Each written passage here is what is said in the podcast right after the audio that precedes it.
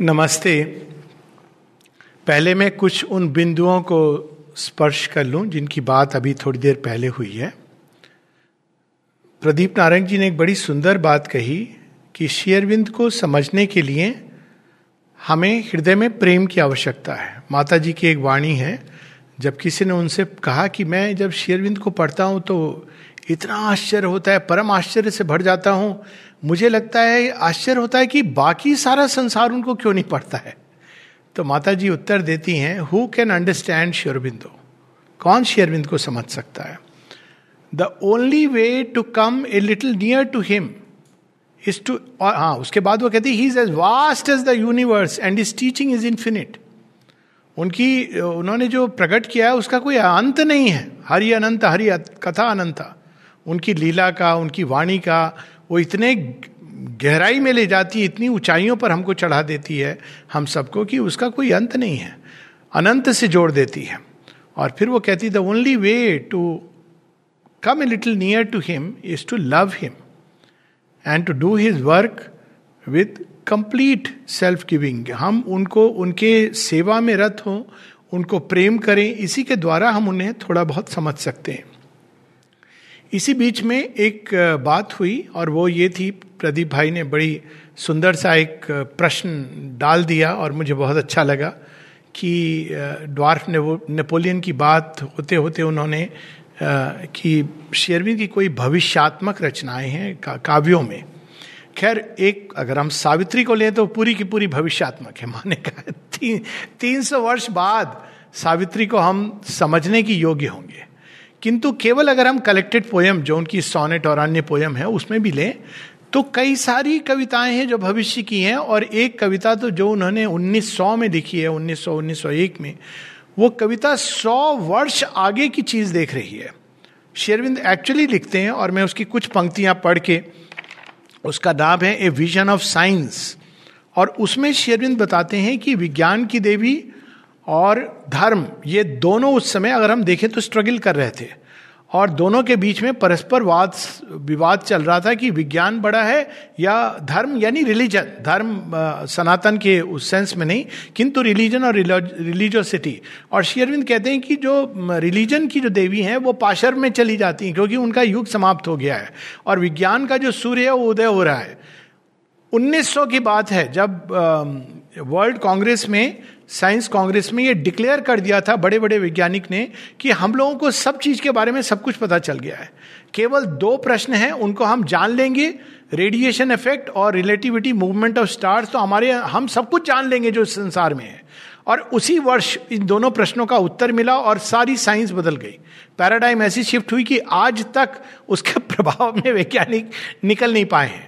और श्रीअरविंद ये कविता में बताते जाते हैं, दो तीन पंक्तियां पढ़ूंगा। Wide were the victories of the angel proud, who conquered,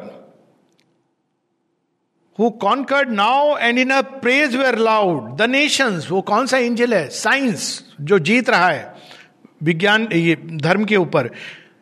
Few even yet to the other clove, and some were souls of night and some were souls of love. क्या हालत हो गई थी उस समय, धर्म की केवल दो प्रकार के लोग उससे जुड़े हुए थे। सोल्स ऑफ नाइट, बिल्कुल अंधकार में, सुपरस्टिशन, सब जगह सुपरस्टिशन को नाम दे दिया गया था कि यही धार्मिकता है, या कुछ जिनके हृदय में कुछ प्रकाश था और वो प्रेम के कारण ईश्वर से जुड़े हुए थे। तो ऐसे समय में श्रीअरविंद हमें बता रहे हैं, but this was confident and throned, ये कौन है? विज्ञान।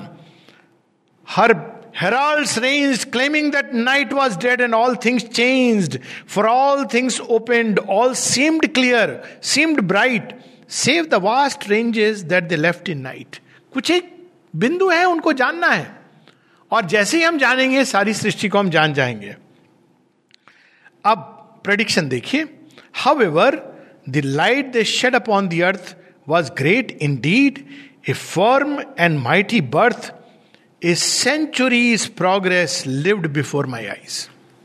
अब ये सेंचुरीज प्रोग्रेस में सब बता देते हैं श्रीअरविंद की किस तरह से हम हवा में उड़ेंगे, जल के भीतर जाएंगे, एटमिक एनर्जी से कैसे हमारे घोड़े चलेंगे, सौर ऊर्जा, एवरीथिंग इज देयर। और सावित्री में तो यहां तक कि वो पूरी atomic theory, television, everything Sri Aurobindo ने जो आज हम देख रहे हैं सब कुछ है।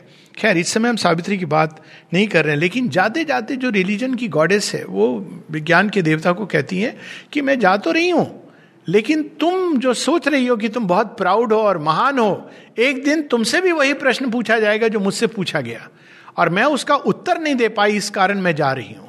और कौन सा प्रश्न है? वह प्रश्न जो स्फिंक्स, जो सिंगिका हर व्यक्ति से पूछती है, हर समुदाय से पूछती है, हर हर प्रकार की गति विधा से पूछती है। अंत में ये प्रश्न हम लोगों को ललकारता है और पुकारता है। और श्रीअरविंद इसको बड़े सुंदर ढंग से कि जाते जाते रिलीजन की एंजल कहती है, but though thou pride is great thou hast forgot this things that waits for thee beside the way, all questions thou may hast answer but one day her question shall await thee that reply as all we must for they who can not die. She slays them and their mangled bodies lies upon the highways of eternity. Therefore, if thou wouldst live, answer first this one thing. Who art thou in this dungeon laboring? अंत में वही question आता है जो सृष्टि के प्रारंभ से है। जब मनुष्य पहली बार इस धरती पर आया और वो पशुओं के बीच में घूम रहा था, मंकी थोड़ा बहुत मैं मिलता हूं, कुछ गतियां मेरी इन इन जानवरों जैसी, वो समझने की चेष्टा कर रहा था। उस समय उसका प्रारंभिक प्रश्न तो यही रहा होगा कि मैं कौन हूं इस संसार, एक अजूबा, एक अजीब। और वो प्रश्न का उत्तर यदि विज्ञान नहीं दे पाता है या उसके प्रश्न के उत्तर के अनुसार उसकी नियति होनी है, तो ये इसमें बहुत कुछ है, लेकिन समय के अभाव के कारण उसको मैं टच नहीं कर रहा हूं। वैसी एक और भी अद्भुत पोयम है, पूरी प्रेडिक्टिव पोयम है। उस समय अगर हम देखें तो नाइनटीन हंड्रेड में श्रीअरविंद ने ऑलरेडी कई प्रेडिक्शंस, उन्नीस सौ नौ में उन्होंने, जब तमिल न्यूज़पेपर ने उनसे इंटरव्यू लिया तब उन्होंने प्रेडिक्शन किया, उन्नीस सौ, उन्नीस सौ एक में भी हैं, और ये काव्य के रूप में उन्होंने ये प्रेडिक्शन किया है जो आ, हम लोग के लिए बहुत ही विशेष मायने रखता है। कई लोग कहते हैं कि क्या श्रीअरविंद अवतार हैं? तो ऐसे तो कई जगह पर माँ ने स्वयं कहा है ही इज़ द लास्ट अवतार इन ए ह्यूमन बॉडी, साक्षात कहा है कि कल्कि अवतार, क्योंकि हमारे अंदर फॉर्मेशन था कि वो पंगु होंगे, इसलिए even is head even is leg met with fracture, उनके पाँव का जो एक्सीडेंट होता है, वो एक बहुत अपने आप में एक अद्भुत कथा है, उसमें मैं नहीं जा रहा हूँ। लेकिन यहाँ पर कौन है जो ये देख सकता है कि विष्णु भगवान ने स्वयं साक्षात जन्म ले लिया है? ये है पेज दो सौ तैंतालीस, अब जो नया एडिशन है, और उसमें श्रीअरविंद दिखते हैं। ही राइजेज नाउ, उन्नीस सौ की बात है, जब जगह जगह पर, सब जगह इम्पीरियलिज्म, मार्क्सिस्ट कम्युनिज्म, इन सब का अत्याचार, पॉजिटिविज्म, मटेरियल साइंस, इन सब ने एक तरह से भगवान को बिल्कुल लगभग नकार दिया था। वो एक, ठीक है, आपकी आपको विश्वास से जाइए, लेकिन एक मौकरी का विषय थे। तब श्रीअरविंद लिखते हैं, He rises now, for God has taken birth. The revolutions that pervade the world. अगर हम हिस्ट्री हिस्टोरिकली पढ़ें तो हम देखते हैं कि अठारह सौ के अंत में और उन्नीस सौ के प्रारंभ में, लगभग मिडिल तक, वो एक रिवोल्यूशंस की एज है। लिटरली बलराम आके जैसे हल से तैयार कर रहे हैं कृष्ण जी के आने के लिए। The revolutions that pervade the world are faint beginnings, and the discus herd of Vishnu speeds down to entering the earth. Vishnu भगवान का सुदर्शन चक्र आके सारे सृष्टि में अंधकार का विनाश कर रहा है। The old shall perish. भविष्यवाणी। लोग कई बार कहते हैं, अरे बचपन के दिन चले गए, वो बीते दिन कोई लौटा दे मुझे, बीते हुए दिन नहीं आने वाले हैं। मान के चलिए नहीं आने वाले क्योंकि जो आने वाला है वो कहीं अधिक अच्छा होने वाला है। हम इसको नहीं समझ पाते हैं क्योंकि हमारी दृष्टि बार बार पीछे की ओर मुड़ी होती है। हम सबके साथ वही हुआ है जो दक्ष प्रजापति के साथ ट्रेजेडी हुई थी, कि जब सिर कट गया लेकिन ऐठन नहीं गई, वही अच्छा था, तो भगवान ने कहा ठीक है रहो तुम उसी में, और सिर पीछे घूम गया और उस पर गोट का हेड रख रख दिया गया। अब वो पीछे ही देख रहा है, कोई लौटा दे मेरे बीते हुए दिन। और श्रीअरविंद ला रहे हैं भविष्य के दिन, इतना सुंदर स्वप्न, इतना सुंदर जो अब हम लोग देखते हैं, कई तरह से वो चीज प्रकट हो रही है। कितनी ऐसी पोएम्स में उन्होंने इस बात का सत्य उद्घाटित किया है कि भविष्य में क्या आने वाला है। अब यहां देखिए, इसको अपने अंदाज में कह रहे हैं, the old shall perish it shall pass away. जिसको भगवान ने कह दिया है जाओ, उसको कौन वापस बुलाएगा?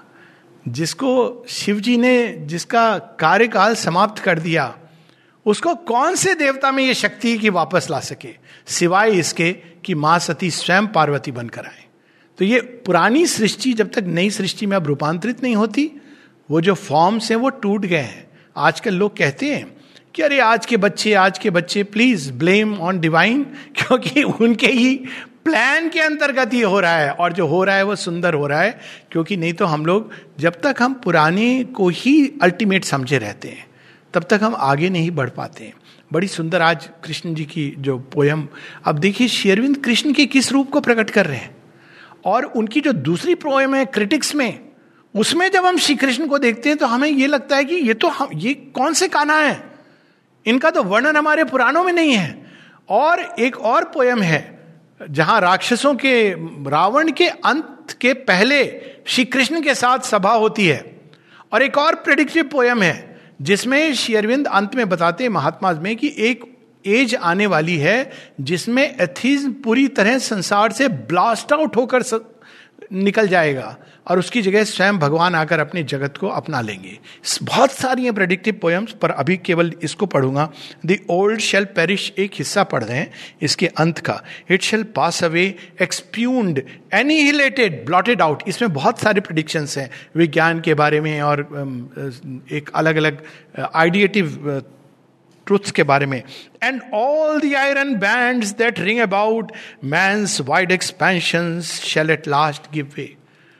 जिस सून शिप को वरुण ने मुक्त कर दिया, एंड्रोमेडा को पर्सियस ने और एथने ने मुक्त कर दिया, मनुष्य के जो आयरन बैंड्स, उसको सीमाओं के अंदर, सीमाओं में सुख, सीमाओं में दुख, सीमाओं में प्रेम, सीमाओं में ज्ञान, सीमाओं में शक्ति, ये सारी सीमाएं भगवान ने तोड़ दी हैं। असीम की ओर उड़ान भरो, अनंत की ओर जाओ, अमृतत्व के अधिकारी बनो, या फिर नीचे की ओर गिरते चले जाओ।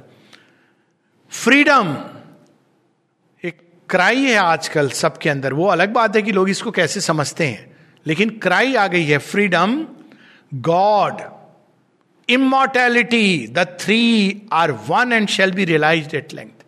बिना गॉड को पाए आप फ्रीडम नहीं पा सकते, because that is the only true freedom. और बिना ईश्वर को पाए आप इमॉर्टैलिटी के अधिकारी भी नहीं बन सकते हैं। तो गॉड वो एक कड़ी है जो दोनों को जोड़ते हैं। Love, wisdom, justice, joy and utter strength gather into a pure felicity. It comes at last, the day foreseen of old. What John in Patmos saw, what Shelley dreamed, vision and vain imagination deemed, this city of delight, the age of gold. सतयुग आ रहा है और आनंद की नगरी जन्म हो रही है। अक्सर लोग ये चीज पूछते हैं, एक लाइन पढ़ लूं फिर। The iron age is ended, कलयुग का अंत हो गया है, ये श्री अरविंद डिक्लेयर कर रहे हैं। Only now the last fierce spasm of the dying past.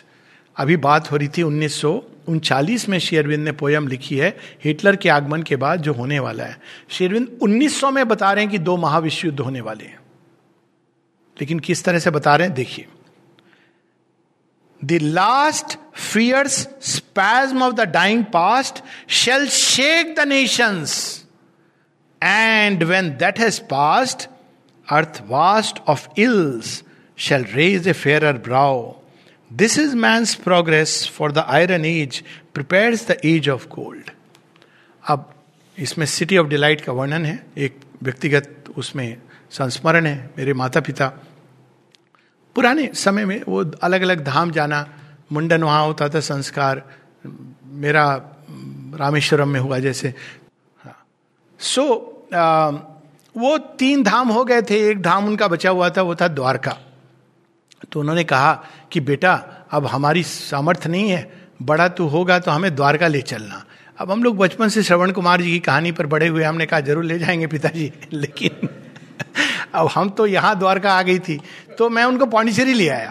तो कहते बेटा बहुत अच्छी जगह है, लेकिन तू द्वारका एक बार ले जाना। मैंने कहा पिताजी द्वारका डुबो दी थी कृष्ण ने एक प्रयोजन से, तो डुबोई वो दक्षिण सागर, वो वेस्ट के सागर में थी, पश्चिम के, और उसको प्रकट की है पूरब के सागर में। वही यही तो द्वारका है, और ये और कौन है सिवाय श्री कृष्ण के, जिन्होंने एक नई द्वारका श्रीअरविंद आश्रम के रूप में और औरविल के रूप में स्थापित की है।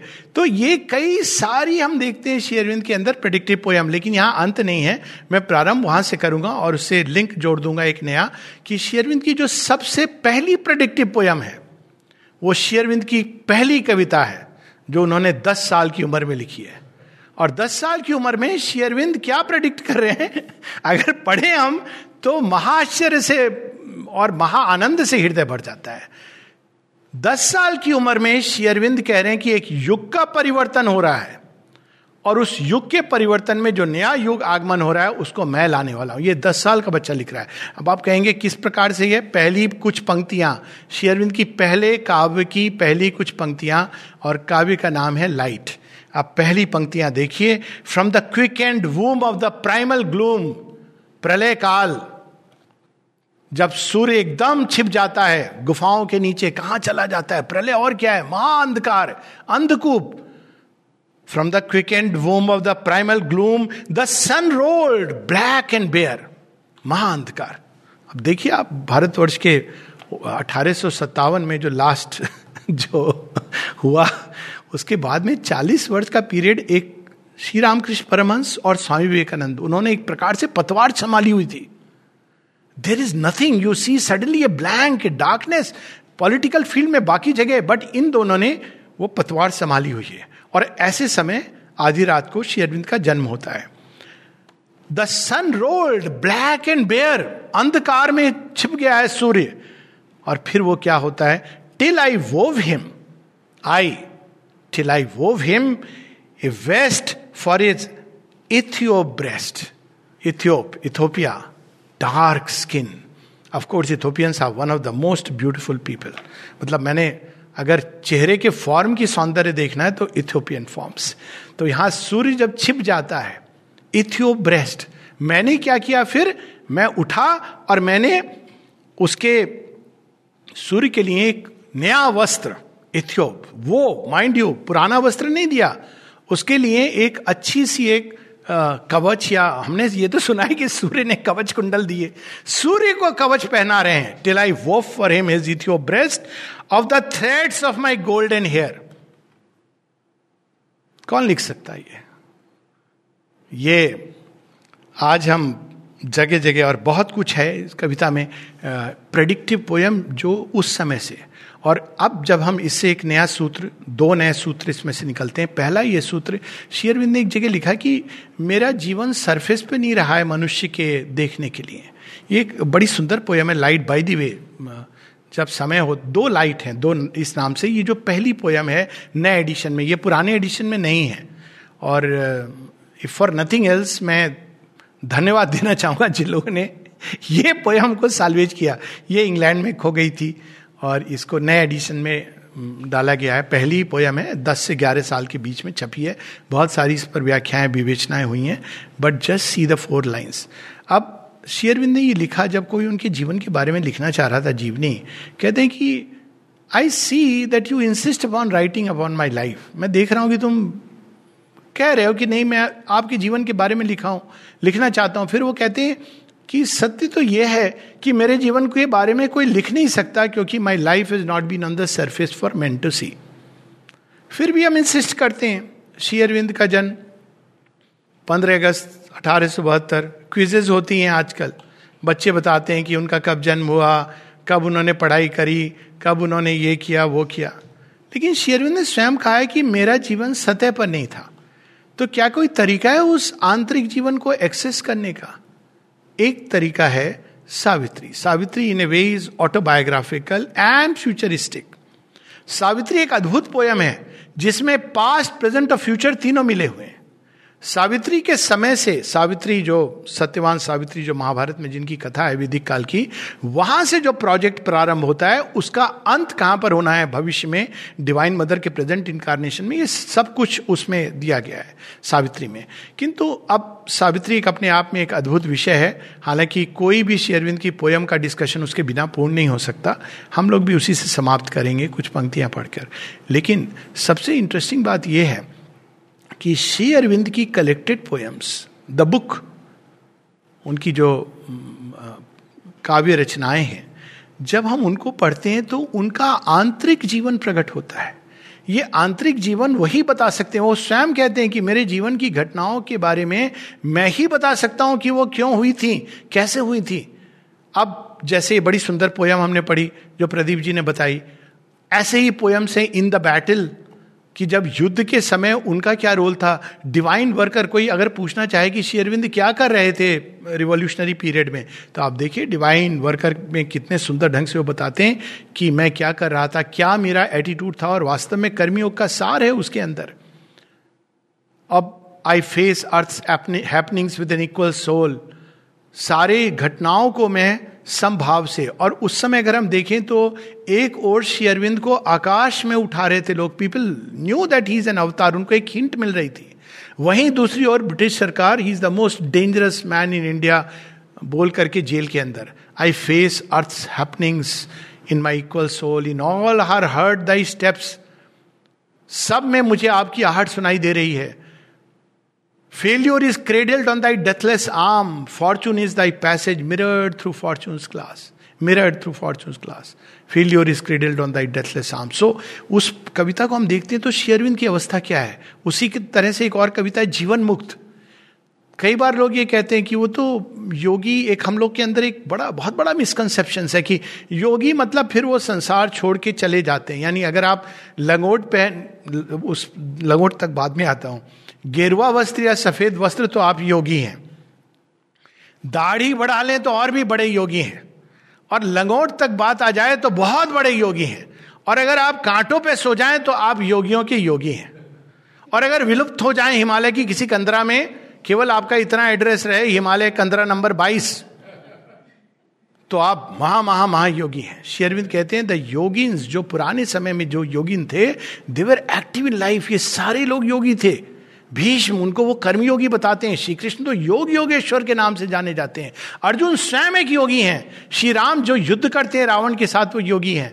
तो ये योग का जो कंसेप्ट है कि वो एक पाशर में जाके, तो वो कौन से योगी थे। श्री अरविंद बताते हैं कि विवेकानंद एक, एक एफोरिज्म में लिखते हैं कि संन्यास को एग्जॉल्ट करते हुए वो, वो ये कहते हैं कि एक राजा जनक एक उदाहरण है जो जीवन में रह करके कार्य करते हैं, किंतु एक आम व्यक्ति के लिए संभव नहीं है। श्रीअरविंद इसको कमेंट करते हुए कहते हैं जनक एक व्यक्ति का नाम नहीं है, जनक एक लीनियज है, which is a fact, historical fact है। uh, अष्टावक्र भी जनक के गुरु हैं, याज्ञवल्क भी गुरु हैं, दोनों अलग अलग हैं। तो कई एक पूरी लीनियज थी। वो जो लोग uh, राजऋषि थे, जो योगी थे, जो कर्म करते हुए राज्य करते हुए जीवन मुक्त थे। और श्रीअरविंद उस जीवन मुक्त की अवस्था अपनी एक कविता में लिखते हैं, लेकिन साथ में कहते हैं कि इसमें मैंने कुछ ऐसे अनुभव जोड़ दिए हैं जो एक ट्रेडिशनल जीवन मुक्त नहीं अनुभव करता है। ट्रेडिशनल जीवन मुक्त क्या अनुभव करता है कि वो संसार में, जो गीता में जीवन मुक्ति की बात है, कि वो गुणों के अधीन कार्य करता है, लेकिन अहम त्वा सर्व पापेभ्यो मोक्षयिष्यामि मा शुचः, वो उनसे अनटच्ड है। लेकिन श्रीअरविंद एक नई चीज जोड़ते हैं जीवन मुक्त कविता में। वो ये कहते हैं कि only to bring God's forces to waiting nature he lives and acts. वो केवल अपने अंदर मुक्त नहीं है, वो अंदर मुक्त है, लेकिन लोक संग्रहार्थ, लोक कल्याण के हेतु कार्य करता है। कैसे कार्य करता है? इस तरह से नहीं कि वो यहाँ चंदा दे रहा है और वहाँ धंधा हो रहा है उसका कुछ। वो केवल भगवान की शक्तियाँ, शांति, आनंद, प्रेम, प्रकाश, इन सबको, सौंदर्य, इन सब सामंजस्य, इन सबको संसार में प्रसारित करने का एक माध्यम बन जाता है। तो जब हम उस कविता को पढ़ते हैं तो देखते हैं कि अद्भुत ढंग से, और वही श्री अरविंद का कार्य है कि किस तरह से जीवन मुक्ति की अवस्था में वो ये काम कर रहे हैं। वासुदेवम सर्वमिति को अनुभव करने के बाद वो विड्रॉ नहीं करते हैं, संसार में प्रबल रूप से सामने खड़े हैं। इवन जो उनका सो कॉल्ड विड्रॉल है, कई बार लोग ये पूछते हैं कि भाई उन्होंने स्वतंत्रता संग्राम क्यों छोड़ दिया। श्री अरविंद से किसी ने पूछा, एक मिसकंसेप्शन है कि वो छोड़ के चले गए थे। कुछ नहीं छोड़ा उन्होंने उन्होंने सबको एक दिव्य स्वरूप दिया। तो श्री अरविंद बताते हैं क्योंकि जिन लाइंस पर चलकर स्वतंत्रता आनी थी वो सब I had already laid down, और मैं जानता था, देख लिया था उन्होंने कि ये स्वतंत्रता अब निश्चित है, लेकिन एक और भी बड़ी स्वतंत्रता है जिसके लिए मुझे कार्य करना है, और इसलिए वो विड्रॉ करते हैं। उसी प्रकार से एक बार श्री अरविंद से किसी ने प्रश्न किया कि कैसे आप, सुना है कि जो लोग रियलाइज कर लेते हैं वो ज़्यादा बोलते नहीं हैं और वो चुप हो जाते हैं। अब एक बार हमसे किसी ने कह दिया था, आप बहुत बोलते हो, आप जब वहाँ पहुँच जाओगे तो चुप होके बैठ जाओगे। तो मैंने कहा इतने प्रीमेच्योरली चुप मत कराइए। मैंने ये कोट किया श्रीअरविंद की, वो तो खैर योग योगेश्वर के भी परे स्वयं भगवान है, उनसे किसी ने इस तरह की बात की कि श्री रामकृष्ण कहते थे कि जब घड़े में पानी कम होता है तो उसमें डालने से आवाज़ होती है, जब भर जाता है तो चुप हो जाता है। श्रीअरविंद कहते हैं और उसके बाद भी श्री रामकृष्ण ने कितना कुछ कहा with a sense of humour, और कहते हैं कि मैंने स्वयं साइलेंस माइंड के अचीव करने के बाद, पूरी प्रकृति में स्टिलनेस के बाद जो कुछ लिखा है, जो कुछ कहा है, पर्टिकुलरली द आर्या, सब कुछ एक साइलेंट माइंड से लिखा है। कोई उसके पहले कोई उन्होंने पूर्व वो नहीं, कोई हैंड आउट नहीं, कोई रिटर्न नहीं, कोई पावर पॉइंट प्रेजेंटेशन नहीं, कोई स्लाइड्स नहीं, कोई स्कॉलरली वो नहीं, परंतु एक महागंगा के द्वार खुल गए और वो उतर के प्रकट होती जा रही है। यहीं से हम तीसरा सूत्र पकड़ेंगे, लेकिन उसके पहले तो श्रीअरविंद जो लिखते हैं वो कैसे वो लिखते हैं, उसके बारे में भी उनकी कविता है, the word and the silence, silence is all से द सेजेस, कि ऋषि मुनि कहते हैं साइलेंस अल्टीमेट है। Silence is woven the play of the ages, watches the dance of the ages, कहते हैं लोग साइलेंस अंत में पहुंचना है। श्रीअरविंद फिर प्रश्न करते हैं what of the word O seeker O thinker, तो लेकिन शब्द क्या है, तो कहते हैं शब्द क्या है, शब्द जो वाणी है वो एक बीकर है, और शब्द वो ध्वनि की जो स्पंदन है वो एक वाइन है, आनंद है जिसको पोर किया जाता है। और सुन कौन रहा है, बैंक्वेट ऑफ लाइफ सजी हुई है, और उसमें जब बैंक्वेट होता है ना जिसमें सारे भिन्न भिन्न पकवान रखे हैं, उसमें वाइन देने का एक कस्टम है। तो देवता लोग भी, लेकिन वो बस फर्क इतना है कि एक ऐसी वाइन पीता है जिसको पीकर वो नाले में गिरता है, एक दूसरी वाइन है जो ओरिजिनल वर्जन है, उसका एडिशन है सोम रस, जिसको पीने के बाद बहुत बल और बहुत ऊपर ऊंची उड़ान होती। यही दोनों में डिफरेंस है, दोनों एक दूसरे के इमिटेट करते हैं। तो कहते हैं कि वाइन की तरह जो हमें स्ट्रेंथन करता और आनंद देता है। तो यहाँ से हम तीसरा सूत्र देखते हैं कि वो कविताएं क्या हैं, श्रीअरविंद की वाणी क्या है और उसमें कविता क्या है। तो वाणी एक माध्यम है चेतना को बाहर प्रकट करने का, एक everything actually is a medium and instrument, एक चैनल है। और वाणी क्या है, वाणी एक सशक्त माध्यम है, मनुष्य को दी गई है क्योंकि वो चेतना की उच्च अवस्थाओं को प्रकट कर सके। ये और बात है कि हमने अपनी वाणी का क्या किया है, ये हमारी समस्या है, किंतु मनुष्य को वाणी दी ही इसलिए गई है कि वो परावाक के स्पंदन को, इसलिए वाणी के चार स्तर बताए गए। दो जो निम्न हैं, वैखरी और मध्यमा। वैखरी वो है जो एकदम बाहर से हम लोग बोलते हैं, और मध्यमा जो हमारे थॉट्स में जो यूजुअल थॉट्स हैं, और दो जो ऊपर हैं जो छिपे हुए हैं, पश्चंती वाक और परावाक। तो वाणी एक माध्यम है उस परावाक के स्पंदन को। आफ्टर ऑल सृष्टि कहाँ से प्रारंभ होती है, स्पंदन, ओरिजिनल स्पंदन, नाद, और वो नाद क्या है, आनंद है। तो वाणी इनफैक्ट जीवन के सभी कर्म, सब कुछ उस आनंद को प्रकट करने के लिए है, क्योंकि वही सृष्टि का आधार है और वही सृष्टि का अंत भी है। अंत, यदि अंत इन द सेंस की सृष्टि उसी परिस चरम उत्कर्ष की ओर जा रही है, परिसमाप्ति नहीं, चरम उत्कर्ष की ओर, और उस आनंद को जीवन में प्रकट करना, उस आनंद का जीवन में प्रकटन, यही हर हमारे कर्म का उद्देश्य अल्टीमेटली होना चाहिए। लेकिन ये तब तक हम नहीं कर सकते जब तक हम सत्य पर आधार नहीं हो हमारी चेतना। देखिए आप, ईगो में जब इंसान वाणी को के माध्यम से आनंद का एक डिग्रेडेड वर्जन प्रकट करने की चेष्टा करता है तो क्या होता है, हंसी मजाक चल रहा होता है, उसी को वो आनंद समझता है, मिस्टेक करता है, और हंसी मजाक में कुछ ऐसा कह देता है कि देखिए ठन जाती है लोगों के बीच, तुमने ऐसा क्यों कहा, वैसा क्यों कहा, क्योंकि अहंकार और कामनाओं के माध्यम से हम उस आनंद को प्रकट नहीं कर सकते हैं। और श्रीअरविंद क्या कर रहे हैं, उस सोम सुरा को जो दुर्लभ है देवताओं के लिए, निचोड़ निचोड़ कर हम सबके सामने वाणी के माध्यम से प्रकट कर रहे हैं। और उस माध्यम में सबसे सशक्त माध्यम काव्य है, क्योंकि प्रोज के अंदर हम सत्य तो डाल सकते हैं लेकिन रिद्म डालना बहुत मुश्किल है। हालांकि श्रीअरविंद की प्रोज की राइटिंग्स में रिद्म है, खासकर सिंथेसिस ऑफ योग इत्यादि जब हम पढ़ते हैं तो उसमें एक रिद्म है, लेकिन रिद्म जो प्रथम स्पंदन है, उस आनंद को प्रकट करना। बात हो रही थी मनोज भाई से, मैंने पूछा कि मैं क्या किस किस बात, अब श्रीअरविंद का काव्य तो मतलब अथाह है, तो मनोज भाई ने कहा भैया आप जो उचित लगे, नवरस की उन्होंने बात की। तो फिर मैंने कहा ये तो दसवां रस है। इसमें दसवां रस कौन सा रस है? वो जो मूल में है सब रसों के, रसो वैसहा उपनिषद कहती है। वो रस कौन सा है? आनंद रस। वास्तव में ये नवरस क्या है? They are instruments to bring out the Anand. Even विभत्स जो हॉरर है, अब देखिए जब दुशासन की भुजा उखाड़ी, वो है ना सूरदास का भजन पद, तो पढ़ के लगता है दुशासन की भुजा उखाड़ी। अब इसको आप अगर मेंटलाइज करें तो गांधी जी तो शॉक्ड हो जाएंगे कि ये क्या करा कृष्ण जी ने, क्या लिख डाला ब्यास जी ने, भीम को अरेस्ट करो। लेकिन जो जब हमारी सोल सुनती है उसको तो आनंद से भर जाती है। तो ये रस को ग्रहण कौन करता है? ये वो वर्ड एंड द साइलेंस। तो श्री अरविंद कहते हैं उस रस को ग्रहण करने वाली आत्मा है। जब हम यही वाणी मन से नहीं आत्मा से सुनते हैं तो आनंदित होते हैं। और इसीलिए श्री अरविंद की, और इसको हम लोग इसको भी पढ़ लें, ये पोयम का नाम है इस पोयम का, सियर डीप हार्टेड ऋषि। हम लोग की एक इमेज है, बड़े कठोर होते हैं। क्यों? क्योंकि हम लोगों ने एक इमेज बना रखी है, सत्य बड़ा कठोर होता है। पता नहीं, सत्य तो आनंद से भरा हुआ, आनंद घन होता है। हम लोगों ने तो सच्चिदानंद घन श्याम की बात सुनी है।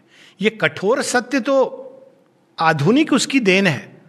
सत्य का मार्ग कठिन हो सकता है लेकिन सत्य कठोर नहीं होता है। सत्य, माँ कहती है, truth is supreme harmony and delight.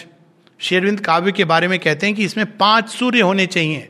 काव्य को फ्यूचर पोइट्री की बात करते हैं तो कहते हैं सन ऑफ ट्रूथ, सत्य होना चाहिए, साथ में sun of beauty, sun S U N, आनंद का, ये सौंदर्य का सूर्य होना चाहिए, सत्य का सूर्य होना चाहिए, सौंदर्य का सूर्य होना चाहिए, जीवन का सूर्य होना चाहिए, आत्मा का सूर्य होना चाहिए, उसके अंदर प्रकाश होना चाहिए, आनंद का उसके अंदर सूर्य होना चाहिए। ये सारे स्पंदन जब मिल करके एक काव्य में आते हैं तब वो पूर्ण काव्य बनता है। तो वो केवल एक शुष्क चीज नहीं है जिसको हम इंटेलेक्चुअल माइंड से पकड़ सकें।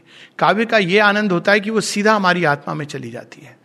काव्य लिखा ही इस तरह से जाता है और उसको रिसीव करने का भी ये जॉय है।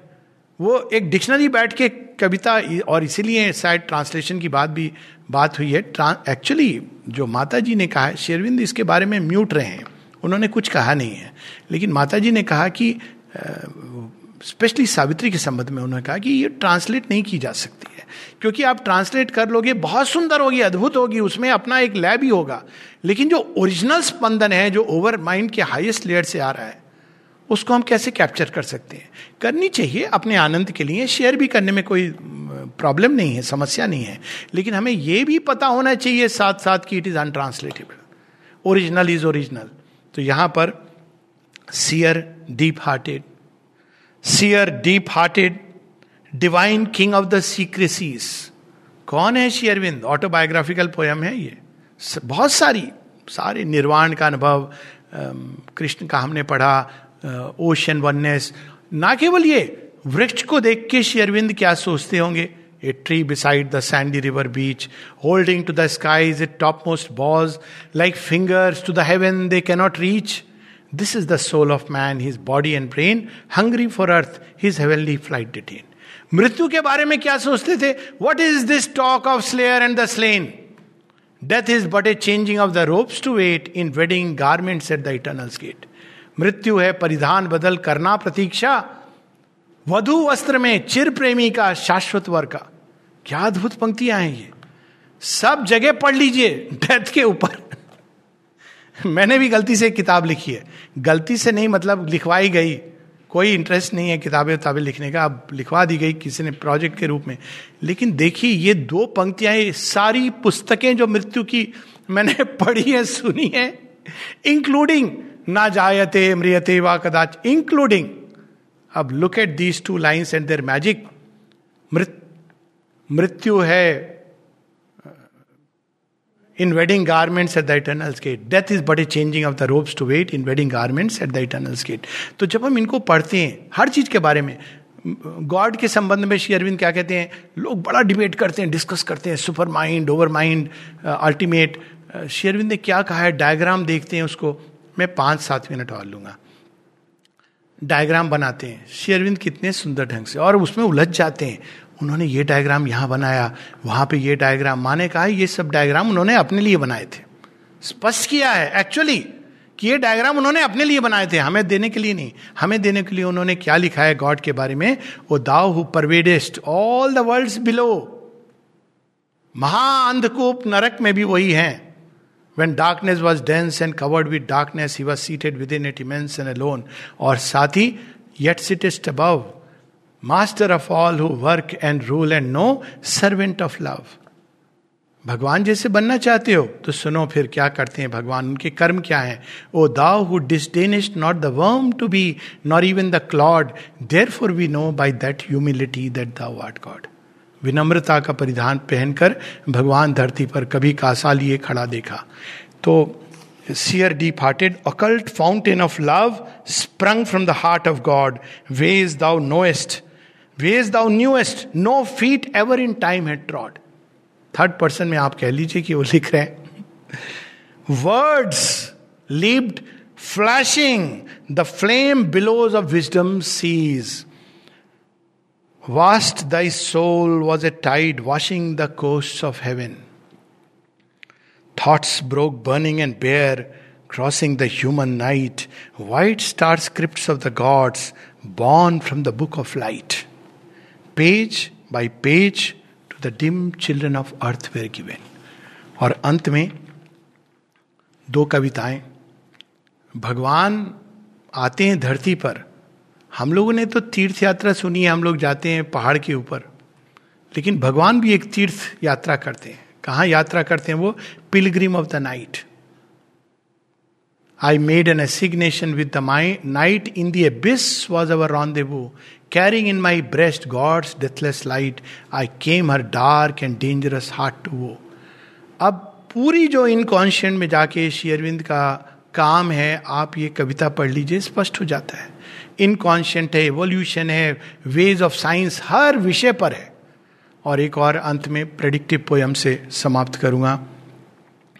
ये इंसिडेंटली श्रीअरविंद की अंतिम कविता है। प्रथम कविता भी हम लोगों ने टच करी, लाइट, और ये अंतिम कविता है, सैंतालीस में लिखी हुई है।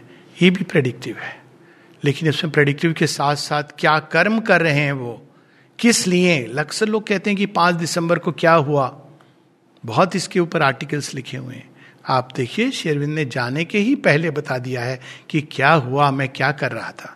माताजी बताती हैं कि जब उन्होंने देखा कि संसार तैयार नहीं है उनको रिसीव करने के लिए, तो श्रीअरविंद ने संसार को, मनुष्य को ब्लेम नहीं किया। वो उस अंधकार में चले गए निश्चेतना के, जिसके कारण मनुष्य के अंदर डाउट, डिस्पेयर इत्यादि आते हैं, और उसका वर्णन यहाँ पर है। नए एडिशन का पेज छह सौ इक्यासी, voice of the summits, I have come down, अंतिम पैराग्राफ है, I have come down from the heights and the outskirts of heaven, वहां से आया हूं मैं। हाँ, तुम्हारे मनुज रूप धर के आया हूं, लेकिन वहां से आया हूं। Into the gulfs of God sleep, जगाने आया हूं, मेरी प्रतिकृति वहां सो रही है, उठाने आया हूं। किसको? अपने आप को। ये सारा खेल तो मेरे और मेरे बीच में है। मनुष्य, तुम कहाँ से आ गए? हाँ, तुम्हारा एक रोल है। तुम अस्लीप गॉड की तरफ से रहोगे या अवेक गॉड की तरफ से रहोगे? Would you want to be with the God of the past और the God of the future? ये तुम्हारा रोल है, चुन लो। लेकिन मैं तो अस्लीप गॉड, जो मार्तंड, जो छिपे हुए हैं धरती के घर में। In the gulfs of God sleep, into the inconscient deep, all I had won that the mind can win of the word and the wordless, knowledge sun bright forever and the spiritual crown of endeavor. Share in the thoughts of the cosmic self and its orders to nature. जो जो आत्मा ने स्वप्न देखे हैं और प्रकृति के अंदर डाले हैं, वो सब मैंने देखे हैं। Share cup of its nectar of bliss, dreams on the breast of its peace. ये सब मैं लेकर के आया हूँ और उसको लेकर मैं निश्चेतना के अंधकार में चला गया हूँ, वहाँ जो देव सो रहे हैं उनको जगाने के लिए। ये श्रीअरविंद की इनकम्प्लीट पोयम एक तरह से इंडिकेट करती है कि और बहुत कुछ है जो आना है और आ रहा है और आता रहेगा। अंत सावित्री की कुछ पंक्तियों से, क्योंकि अब ये तो काव्यों का महाकाव्यों का महाकाव्य है। तो कैसे हमको पढ़नी चाहिए ये कविता, ये मंत्र हैं श्री अरविंद को कैसे पढ़ना चाहिए, ये सावित्री में ही दिया गया है पेज तीन सौ पचहत्तर। इसके साथ हम लोग रुकेंगे। As when the mantra sings in yoga's ear, mark the words, not yogin, yogas, जब योगनिष्ठ है कोई। As when the mantra sings in yoga's ear, its message enters, stirring the blind brain and keeps in the dim ignorant cells its sound. The hearer understands a form of words. नहीं समझ आता प्रभु, कोई बात नहीं है, वो कह रहे हैं। And musing on the index thought it holds, he strives to read it with the laboring mind. ये क्या है, क्या इनकॉन्शियंट आपने दिखाया, क्या अर्थ है? हमने सुना है डिवाइन डिवाइन, लेकिन इसका क्या अर्थ है? He strives to read it with the laboring mind, but finds bright hints, not the embodied truth. Capsule है, आप बाहर से कह दीजिए इसका रंग बड़ा अच्छा है, लेकिन काम तो तब करती है जब पेट के अंदर जाकर खुल जाती है। तो उसी प्रकार से जब हम श्री अरविंद की वाणी को ग्रहण करते हैं तो आनंद रस सत्य, वो जो पांचों सूर्य हैं, वो अंदर जाके फट पड़ते हैं और निकल पड़ते हैं और हमारे अंदर वह सब चेंज करते हैं, मोल्ड करते हैं, जो इनका तात्पर्य, जो जिसके लिए ये लिखे गए हैं। Then falling silent in himself to know, बड़ी सुंदर प्रदीप भाई ने, one of the favourite poems of mine also, silence, एक बर्ड जो दिख नहीं रही है, उसके बारे में पूरा उन्होंने लिखा है श्री अरविंद ने। तो वैसे ही हम लोगों के अंदर सारी कवरिंग सब दिख रही है, लेकिन वो बर्ड कौन है? हमारी सोल है, हमें दिखती नहीं है। आपको वो साइलेंस है, वो जो हवा है, जो मरूद से, उनसे कहीं ना कहीं अंदाजा हो रहा है, बट यू कांट सी। तो उसी प्रकार से कहते हैं लेबरिंग माइंड नहीं देख पाता। Then falling silent in himself to know, ज्ञान का अभिमान चला जाता है।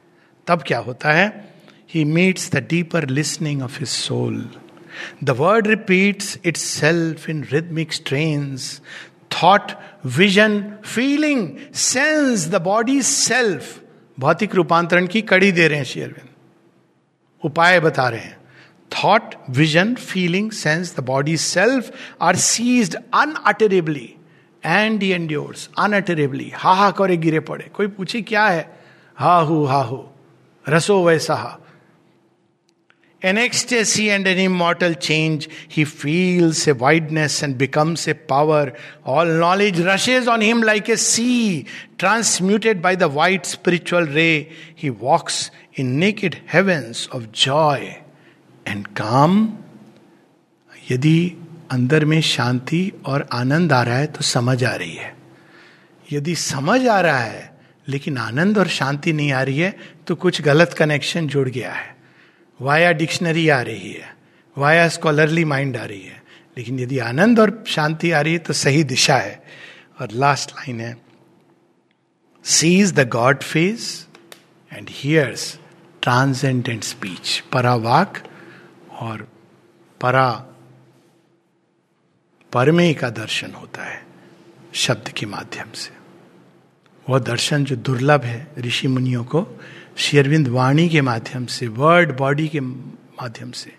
यदि श्री अरविंद की सारी लेखनी को हम उनकी वांग में देही कहें तो काव्य उनकी वांग में देही के ऊपर मुक्तक और हीरों की माला है, और जिनमें सावित्री कौस्तुभ मणि है, और उसका एक एक मुक्तक अपने आप में प्राइजलेस है। Adoration of the divine mother, वो सब जो दुर्लभ से भी दुर्लभ है मनुष्य के लिए, श्री अरविंद वाणी के माध्यम से उसकी रचना करते हैं। इसीलिए पुराने समय में कहा गया था, कवि कृतः, जहां न जाए रवि वहां पहुंचे कवि। जो हमारी मेटीरियल सेंसेस की सीमाएं प्रकाश निर्धारित करता है, लेकिन जहां प्रकाश ज्ञान भी नहीं पहुंच पाता वहां कवि पहुंच जाता है। और पहुंच पाता है वो एक बात है, लेकिन पहुंच कर उस सत्य को हमारे सामने लाकर प्रकट कर देता है। इसके लिए कोटि कोटि कोटि अनंत अनंत अनंत धन्यवाद श्री मां श्री अरविंद को।